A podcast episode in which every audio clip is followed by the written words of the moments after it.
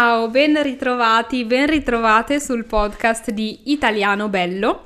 Io sono Irene, insegno l'italiano online e in questo podcast parlo in italiano semplice di tante cose, di argomenti legati alla grammatica italiana, alla cultura italiana o anche semplicemente alla mia vita, a quello che mi succede per farvi entrare un po' nella vita di un'italiana e anche per farvi imparare nuove parole.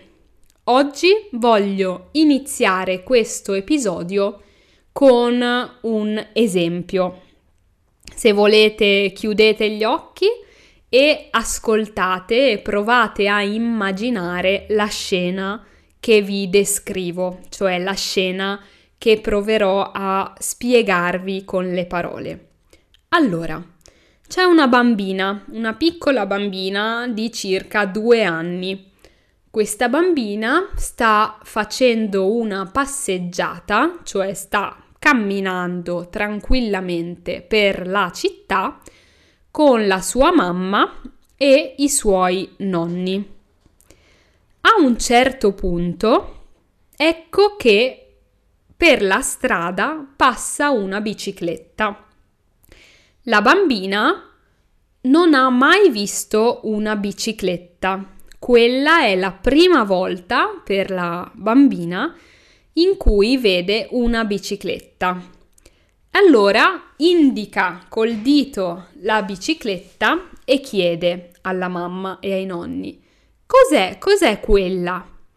E allora la mamma o i nonni rispondono quella è una bicicletta. E non solo rispondono, ma ripetono molte volte e lentamente la parola è una bicicletta. Anche la bambina ripeterà la parola e non solo quel giorno. Infatti, se conoscete dei bambini piccoli, sapete che i bambini ripetono molte volte le parole nuove che hanno imparato. Per esempio, la bambina del nostro esempio, eh, magari il giorno dopo, il giorno successivo, vedrà un'altra bicicletta e chiederà di nuovo alla mamma o al papà o ai nonni che cos'è quella? E loro le diranno: È una bicicletta, l'abbiamo vista ieri, ti ricordi? È una bicicletta. E la bambina ripeterà ancora la parola bicicletta. Magari a casa avrà un libro dove tra le altre cose c'è il disegno di una bicicletta e quando lo vedrà dirà bicicletta. Quindi eh, la parola nuova viene ripetuta molte volte e per molto tempo. Questo è un esempio eh, di cui ho parlato anche con i miei studenti nel mio corso italiano naturale per mostrare come i bambini imparano le parole nuove della loro lingua madre, della, loro, della lingua dei loro genitori, cioè della loro famiglia. Eh, adesso che abbiamo descritto questa scena, questo esempio, vorrei aggiungere qualcosa, cioè vorrei pensare, vorrei ragionare su questa scena molto normale per chi ha dei bambini piccoli e vorrei capire quali sono alcune eh, caratteristiche, alcuni aspetti propri del modo in cui i bambini piccoli imparano la loro lingua materna. Infatti sappiamo che per i bambini imparare la propria madrelingua, lingua madre, è facile è un processo semplice, è un processo anche abbastanza veloce. E noi che studiamo le lingue straniere, voi che state ascoltando e studiate l'italiano, sicuramente volete capire qual è un modo per imparare l'italiano e soprattutto imparare nuove parole italiane in modo semplice e veloce. Quindi, alcune osservazioni, cioè alcune cose che voglio dire a proposito di questo esempio. Prima di tutto, i bambini imparano le nuove parole dal contesto. Cos'è il contesto? In un libro il contesto di una parola sono le parole e le frasi che stanno intorno a quella parola. Cioè contesto è tutto quello che sta insieme o vicino nel testo. Anche nella vita reale possiamo parlare di contesto. Nel nostro esempio, il contesto è la città, la strada, tutto quello che la bambina vede davanti ai suoi occhi. Quello è il suo contesto, il paesaggio e tutto quello che la circonda, cioè tutto quello che è intorno a lei. E anche la situazione, la situazione nella quale si trovava quando ha visto passare la bicicletta.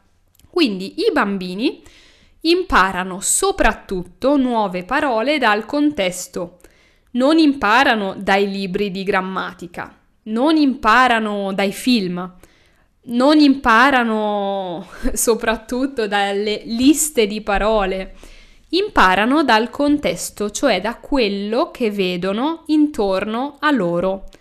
E come imparano? Imparano chiedendo, con la curiosità.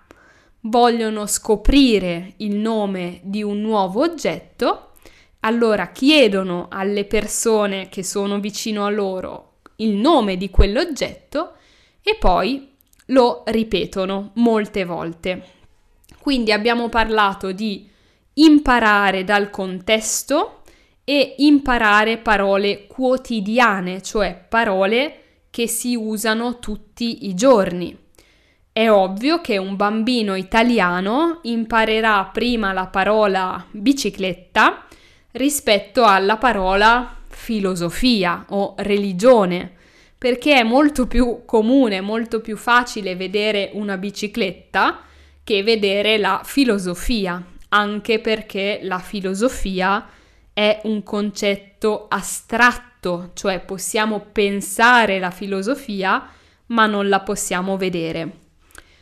Poi abbiamo parlato anche di ripetizione. E questo è un aspetto molto importante. Infatti i bambini, ma in realtà anche gli adulti, imparano grazie alla ripetizione, cioè non imparano una parola dopo averla sentita una sola volta o due volte, no, hanno bisogno di ripeterla e di sentire altre persone ripetere quella parola, quindi la ripetizione. Un altro aspetto è quello del divertimento ed è molto importante. Infatti i bambini imparano sempre divertendosi, cioè se conoscete dei bambini piccoli, diciamo di uno, due o tre anni che stanno imparando la loro lingua, noterete che per loro imparare è un gioco, non è un lavoro, non è un compito, non è qualcosa di faticoso o di spiacevole, è qualcosa di divertente, è un gioco. Infatti molto spesso i bambini imparano proprio giocando, cioè mentre giocano. E um, l'ultima cosa che vorrei dirvi Potremmo parlare anche di altri aspetti legati all'apprendimento delle lingue, ma iniziamo da questi tre e vorrei darvi come compito per le prossime due settimane, prima di avere il prossimo episodio del podcast, quello di provare anche voi a mettere in pratica, cioè a applicare, a usare questi tre principi queste tre idee nel vostro modo di imparare la lingua italiana. Quindi, primo, imparare dal contesto. Questo si può fare se andate in Italia, è molto facile perché sentirete le, paro- le persone parlare italiano intorno a voi, ma questo si può fare anche se leggete un libro o se seguite un corso o se ascoltate un podcast. Cercate di imparare le parole e di capire il loro significato grazie al contesto, cioè grazie alla situazione, grazie alle altre parole che sono usate insieme a quella. Secondo aspetto è quello della ripetizione. È molto importante ripetere le parole nuove e se um, usate un libro, un metodo, un insegnante che ripete le parole, quello è un'ottima cosa. Sapete che io consiglio a tutti l'italiano secondo il metodo naturale, anche perché è un libro che ripete molte molte volte le parole nuove, cosa che è molto utile per fissarle nella memoria. Il terzo aspetto, che forse è il più importante, è quello di divertirsi. Cerchiamo di ritornare bambini e di divertirci quando studiamo e soprattutto quando parliamo l'italiano. Facciamo come i bambini che non si vergognano, non hanno paura di sbagliare, ma vedono tutto come un gioco. E come ultima cosa voglio dirvi questo. Imparare una lingua e parlare una lingua deve essere un gioco. Dovete pensare che è soltanto una lingua e se fate un errore non succederà niente. Quindi proviamo un po' di più a divertirci, proviamo magari anche a scherzare in italiano, a imitare l'accento italiano, senza pensare troppo agli errori o alla correttezza, ma pensando soprattutto al divertimento. Quindi torniamo un po' bambini se volete avere altri consigli su come studiare l'italiano, vi invito a Pronti Partenza Via, trovate tutti i link per iscrivervi qui sotto e ci sentiamo prestissimo con un nuovo episodio del podcast di Italiano Bello.